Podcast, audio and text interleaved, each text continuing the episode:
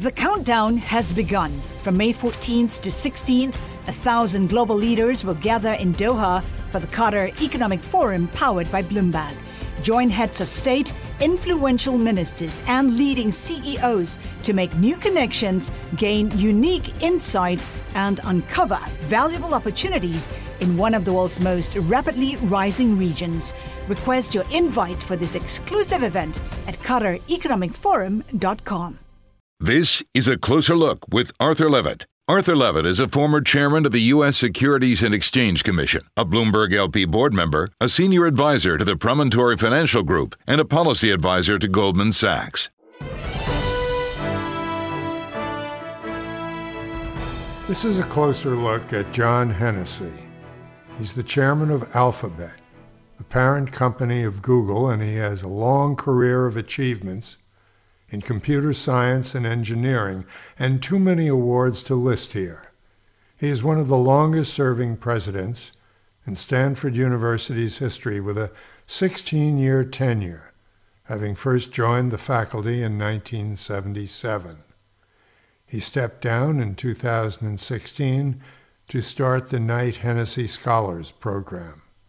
He's here today to talk about his new book, Leading Matters where he shares the core elements of leadership that helped him become a successful tech entrepreneur and nonprofit administrator. He joins me now for a closer look. You chose a job at Stanford when you were starting out, though it wasn't the offer with the best salary. What was your motivation, John? It's a great question, Arthur. Um, my motivation was that the quality of the faculty and the students who were coming to Stanford were simply superb, and I felt like I wanted to be with colleagues who were the very best uh, in the world. You write in your new book that when you arrived at Silicon Valley in 1977, Apple was a year old, and the internet and personal computers and cell phones hadn't yet been invented. What's it been like to be at ground zero of this technology leap?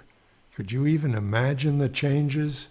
I certainly couldn't imagine them. I, I when I go to visit, go down to Google and go to the Googleplex, and realize that that used to be a family farm uh, there. It, it's just stunning and the waves of innovation, one after the other. Along came the VLSI revolution and the personal computer. Along came the internet. Along came search and the World Wide Web. Along came social media. It just seems every five, six, seven years there's a new wave comes that that creates lots of opportunities.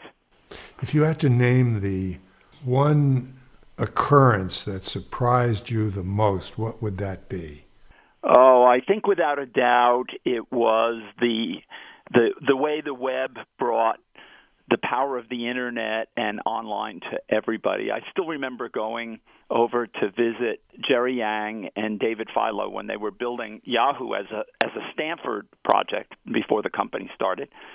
And they showed me that their favorite pizza place um, was now allowing you to look at the menu and order online. And when I saw that, I realized this isn't just about a tool for scientists and techies.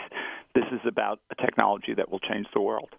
Early in your career at Stanford, you invented something and you were encouraged to leave to start a company to bring it to market because of Gordon Bell.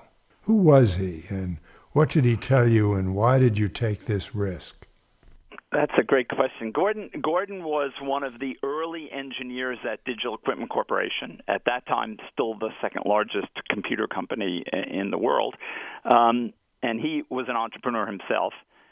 And he came to me and said, "You know, this technology is terrific. It's really disruptive." Therefore, the existing players are going to be reluctant to bring it to market because it will obsolete their current product line.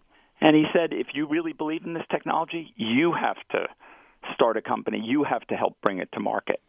Um, and he convinced me, and I convinced two of my uh, co founders, and we were off and running. You wrote about what you learned from a mistake you made with this first company, MIPS. Tell us that story. I made several errors, but I think the big the biggest error was we found ourselves in a situation where we were looking for a CEO, and we found somebody who we thought was really terrific. Uh, but he had had bad problems with other with other founders on his board, and insisted that the founders give up their one board seat. And unfortunately, um, we did we agreed to that, and in the end, it turned out to be a mistake that almost uh, cost the company its life. I mean, we ran through a lot of money. We had to do a layoff. We had to do a reset. Um, and luckily, we found a new CEO, and who, despite the fact that we were almost broke, uh, was willing to take a chance on the technology. Um, we rebuilt the company. We kept the core technical team, which was key and and got the company regoing. But it was it was a, a tough situation uh, when you lay off a third of your workforce uh, in a small company. It can be decimating. You write about how starting a private company gave you a new view of what your university department could do in the world. Tell us about that. Well, I think I, I discovered two things. First of all, um, there was a gap between what we were teaching and sometimes the, the experience that we needed to prepare our students for working in the real world. So I'm a big believer that if we if we graduate an engineer, they should be able to go out and argue about why their new innovation, their new discovery, their new invention has real merit, not only technically, but also say something about it financially and what it might do for the company. So I discovered that along the way and brought that back uh, to my students with a greater focus, not only on building faster computers or building better computers, but also thinking about what they cost. I think the other the other um, lesson for me was that decision making uh, in a university is often very haphazard. It tends to go very slow. Boy, when you're in a startup, uh, time is money. You have to learn how to make decisions under under uh, gray circumstances that aren't black and white. Uh, and when you're running any large organization, including a university, you have to be able to do that. And that's a skill I learned uh, starting a company in the Valley. John, you were the president of Stanford, along with your provost, John W. Etchemendy, for 16 years. Why did this partnership work so well, and how unusual is the length of your tenure? Well, it's certainly unusual, Arthur. Right now, um, presidents in, in public and private universities seem to last somewhere between seven and eight years. A provost even shorter. So I, I had the enormous advantage of having not only a very capable provost, but one that was dedicated to the university and turned down many uh, opportunities to be a president uh, elsewhere. And what worked for us is we had a partnership we uh, always knew what the other person was doing or thinking. We coordinated carefully, but we also divided things up. So I felt comfortable handing something over to the provost as my chief operating officer, so to speak, and he felt comfortable handing things to me. So that while we were coordinated, we could split our efforts apart and make and make uh, our our activities more effective that way. Biographer Walter Isaacson wrote the foreword to your book, and he says he found the chapter about the power of storytelling for leaders to be unexpected but profound. Why is storytelling important, and what's an example of that? So, for me, storytelling is about crafting a vision, helping people go to some place where there is great opportunity, but where they're not sure about how the journey might work or what the opportunity is. And I think possibly the one of the best stories I ever wove was when we talked about what became the Knight Hennessy uh, Scholarship Program. And I first talked to a group of, of my trustees about it at a retreat. And I, I wove a story talking about the impact that uh, the Rhodes Scholarship had had over the years, and some of the distinguished Americans that had benefited from that, and pointed out that Stanford could do something similar in our own country rather than having students go abroad on the West Coast at an institution known for its entrepreneurial uh, capabilities. And that um, that uh, that was a short speech. It was it was a story. It was five or ten minutes. Imagine what we could do. Uh, but at the end of that, every single uh, person in the room, every one of our trustees was supportive. You write about the importance of empathy in leadership, though lately there is an antipathy to this by government and business leaders. Why is this so important? And is it possible to develop that quality in our leaders? I think it is possible to develop it. I think it's something that uh, many of us develop when we're young, but it's a it's a gene that can be enhanced over time as you see and experience a wider range of uh, of the paths that people travel in their lives.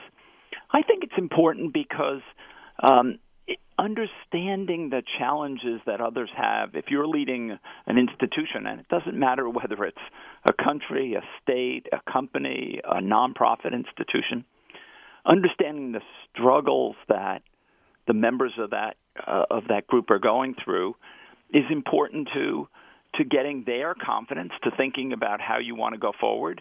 Um, you know, in a university, faculty leaders of universities often fail because their faculty revolt. And their faculty revolt, I think, primarily because the leadership doesn't listen to them enough and doesn't empathize with the challenges they're facing.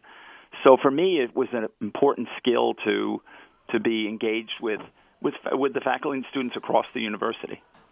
Now, security can't be taught, and I think we have enough examples of leadership without humility to question that characteristic. Yeah, I think it's it's humility is crucial because it does several things for you. I believe first of all, it it makes it okay to admit that you don't know everything, that you're not an expert and that you sometimes make mistakes. And denying again if you ever find yourself in a situation where you think you're the smartest person in the room and you begin acting like it, it's a recipe it's a recipe for disaster. Um, so humility reminds you that it's okay to ask for help. It's okay to expect your colleagues to provide expertise where you don't have it. Um, and I think people who remember that build much better teams. And no one can do any of these important leadership jobs alone. You simply can't do it. You write about the decisions you had to make after the financial crash of 2008 decimated the university's budget. At the same time, you had introduced the largest increase in its history for undergraduate financial aid. Tell us about this, please. When the provost and I and several of the trustees who who were really intimately involved in the financial planning of the university looked at what happened to the endowment, we realized we needed to do a reset. So the first thing we had to decide was what was going to be untouchable in that reset. And we made the decision that despite the fact that we had made this, as you said, enormous commitment to financial aid, we decided not to touch uh, financial aid. Nor, nor did we decide to touch faculty. We froze salaries, but we decided not to fire any faculty. Uh, that meant that, that the staff in the university had to bear the brunt of the layoffs uh, that that uh, occurred. Um, but we did that because we realized that families were going to be under even more stress uh, given what was happening to the economy at that time. And what was surprising was people were nervous initially, but by and large, uh, people supported it. And by taking quick action, we were able to realign the budget in in basically a one year period and then get through that dark tunnel and emerge on the other side and begin to uh, move the university forward again. Uh, and it worked well, but it was a it was nip and tuck for a while, given the scale of the. We lost over a billion dollars in cash, for example, uh, at that time. Success is more than the final destination. It's a path you take one step at a time. It's discipline, it's teamwork, and it's the drive and passion inside of us that comes before all recognition. It's what Stifel's been doing for over 130 years. Quietly, yet strategically, Stifel's become one of the fastest growing wealth management and investment banking firms in the country. Our financial advisors go beyond traditional wealth management to provide clients with direct access to one of the industry's largest equity research franchises and a leading middle market investment bank because success is the drive it takes to keep climbing the passion to keep investing, the best of each of us made better by the best in all of us. And that is where success meets success. Start your journey at stifel.com. That's S T I F E L.com. Stifel Nicolaus and Company Incorporated, member SIPC and NYSE. The countdown has begun. This May, a thousand global leaders will gather in Doha for the Qatar Economic Forum powered by Bloomberg, held in conjunction with our official partners, the Qatar Ministry of Commerce and Industry and Media City Qatar, and premier sponsor QNB. Join heads of state, influential ministers, and leading CEOs to make new connections and gain unique insights. Learn more at QatarEconomicForum.com. Stanford has always allowed students and faculty to be entrepreneurs. How do you handle the question of who takes the credit and profits from innovations incubated by a university such as Stanford? Well, the first thing I think is we try to we try to be fair and equitable with everybody, and we try to remember that our first obligation is to try to ensure that whatever technologies uh, we create uh, end up benefiting society somehow, whether it's through the creation of new companies that create job opportunities, technologies that improve the quality of life for people. So we try not to be in a situation where we're trying to extract something from a young startup that would hinder their ability to be successful. Um, and instead, we try to think about how do we get on the same side as the entrepreneur to make them successful, while still being fair and equitable to the to the university in terms of sharing the the proceeds of a successful uh, startup. Tech companies such as Amazon, Google, and Facebook are accused of being monopolies. How would you regulate companies that are becoming something more akin to an infrastructure? Well, that's a good question. I think we we um, we're now seeing the limitations of our existing uh, laws, whether you think of antitrust or other legal mechanisms that that might be used. Um, it's true that the platform companies have become extremely influential.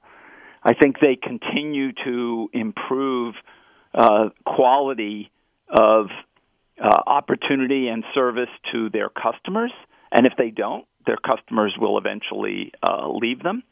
Um, but we need to think differently. I think we made a we made a mistake when we uh, built the internet out. Uh, we didn't think about really how to reimburse content providers. There was this gold rush: content would be free, uh, and the truth is, it costs money to create content. And had we um, developed some of the ideas, often called micropayments, for example, I think we would have done a much better job of preserving some of our content creators, publishers, um, and we certainly would have made a less rocky road for them as they went into this new era. That's an incredibly far-sighted view. Um, Jack Dorsey, the CEO of Twitter, just told a reporter that the company basically has no real plans for dealing with the neo Nazis who've proliferated on the site. How much accountability should companies like Facebook and Twitter have to police hate speech, threats, and misinformation campaigns by foreign actors? I think this is the real challenge we face. Um, these these companies and these platforms have now become so powerful and widespread uh, that they become pseudo news sources. And how we ensure that the information on them is as accurate as possible, how we balance uh, First Amendment rights um, together with the, our, our obligation to try to improve and make society better is a real struggle, I think. Um, and we've certainly struggled that with that with that problem at YouTube, for example, uh, with respect to videos. Um, Foreign agents are another complication, and perhaps the most dangerous one, because I think it is the case that they seek to interfere with our democratic processes. And that is something we need to be much more acutely aware of, and we need to be on top of. You've said that anybody who does business in China compromises some of their core values. Yet it seems that companies are willing to compromise on values.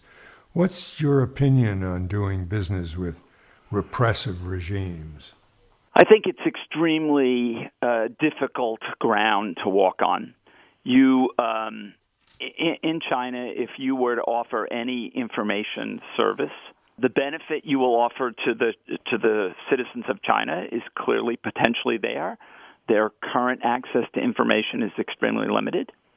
At the same time, if you're going to run such a business, you are going to have to accept the fact that the government will uh, censor you periodically on certain on certain topics. So you've you've got your it's almost a catch twenty two. Um, in order to provide better information to people in in countries that have repressive regimes, we need technology. On the other hand, that technology cannot operate very long if it doesn't accept some compromises in the breadth and accuracy of the information. Um, so in the end, I, I conclude that we've got to figure out a way to make progress, and probably got to decide balance balance um, a greater good against some evil, and decide which is better. John, an early investor in Facebook, Roger McNamee, has written a book that's been called an anti-Facebook manifesto, in which he says large corporations typically create interrelated eddies of economic activity whereas Facebook's business model is founded upon sucking the economic activity out of otherwise productive workers. A company whose product is used by one third of the planet has only 30,000 employees. In every imaginable sense, Facebook is a Borg like drain on the world's economy. What do you think of that uh, observation? Well, I think it's a pretty harsh. it's a harsh criticism. I think the question of how uh, a company like Facebook is going to ensure that its products benefit and improve society is one that the company really needs to grapple with. And I think it, it has built a very successful business model. Whether or not its um, fundamental premise, which is um, sharing between people is so good that we don't need to worry about any of the negative consequences. I think that's the question it now needs to ask itself. There are clearly negative consequences. Um, how does the company uh, grapple with those and address those? And I, I think it's up to all of us to hold them accountable. Well, if you're going to hold them accountable, you've said that the mantra of Silicon Valley leadership to, quote, move fast and break things was fine at the beginning, but now there's a need for a new mantra. What would you suggest? I, think there is there is a need for a new mantra. That old mantra worked well when we were building products for techies and maybe even business people, but it doesn't work when we're building products that change the lives of people every single day. I think we need a mantra that says, "Do something constructive for society." Your products it's fine. You're a, you're a corporation. Everybody understands that there'll be a profit motive involved but your products should make people's lives better in some clear way, and you should work hard to mitigate the unintended consequences. Even if they're unintended, you still have an obligation to pay attention to those secondary consequences. Now, you write that leaders need to develop a framework for thinking through an ethical issue. What's your framework? My framework is to start out by thinking about will this technology improve the quality of life uh, for people around the world? And if so, how? Can I clearly articulate why it will improve it? And then I work from there to think about are there secondary consequences? How do we deal with those? Um, but I start with I start with that framework, and I think we're going to need this as we deploy artificial intelligence technology, for example. Um, there's great great opportunities to improve quality of human life. Um, but there's also opportunity to misuse that technology in ways that can be destructive. Well, you've had an incredibly productive life in almost every aspect of it. When you got involved in, in Google, one of the most fascinating companies in the history of American entrepreneurship, what did you want to accomplish with that? Well, I wanted to see if I could help the company be the very best it could. Early on, um, Larry and Sergey had this vision of organizing the world's information and making it useful for people, and I, I was enamored of that vision. I thought there's so much information in the world. If we can really harness it in ways that's accessible to people and that they can use so that an individual can go online facing a healthcare personal healthcare crisis can go online and get the information uh, that they need to try to, to deal with their personal challenges. The last part of your book is an extensive reading list you undertook to inform your ideas of leadership when you became the president of Stanford. You include fiction because of one can learn about human nature. What fiction book or books have stayed with you? Well, I think A Tale of Two Cities was one of the books that I read when I was quite young, and I've read several times since then, and has always uh, stayed with me. I think uh, I admire Dickens' combination not only of the incredible characters he draws um, in in his book, uh, incredible writing, just a mastery of the English sentence, but also his willingness to grapple with the societal challenges that existed in that time in the United Kingdom and to bring them front and center and make it clear to everybody that uh, the England of the time had to improve things to become a more a more just society. Martin Chuzzlewit is my own personal favorite. Oh yeah, classic. I love Dickens. Who were your mentors when you started out? Uh, I had several faculty colleagues who uh, acted as as mentors for me early on, who were sort of senior faculty members and helped inspire me think about developing my research career and furthering it. And they made a big difference in in how I thought about uh, pursuing uh, pursuing my research and teaching activities. In the book, you write about being offered the position as president of Stanford and while you were deciding if you were up to it, you heard a talk by the outgoing provost, Condi Rice. What did she say that helped you make that decision? Uh, Condi told a wonderful story about her uh, grandfather, who was a black sharecropper in Alabama and had an opportunity to go to college if he was determined to have, follow a career as a minister, which he decided that that was the only way he was going to be able to afford to go to college, so he did which is how the Rice family became Presbyterian. But then her father and her mother both got their college degrees, and of course, um, she went on to become uh, the first African American woman to be Secretary of State. And what she said at the end was, education made that possible for my family, and that's why I've dedicated my life to education. Uh, and when I heard that talk, I said that that's right, and I should dedicate myself to the role of playing an important leadership role in this university. He's the chairman of the board of Alphabet and for 16 years was the president of Stanford University. He's written a book that's a reflection on the lessons learned called Leading Matters. He's also the co founder and director of the Knight Hennessy Scholars, the largest fully endowed scholars program in the world, providing full scholarships for a graduate education at Stanford, with the goal of developing a new generation of global leaders. John Hennessy, thanks for joining us. By the way, if you have comments about the program or suggestions for topics, please email me at a closer look at Bloomberg.net. That's a closer look, one word, at Bloomberg.net, and follow me on Twitter at Arthur Levitt. This is a closer look with Arthur Levitt.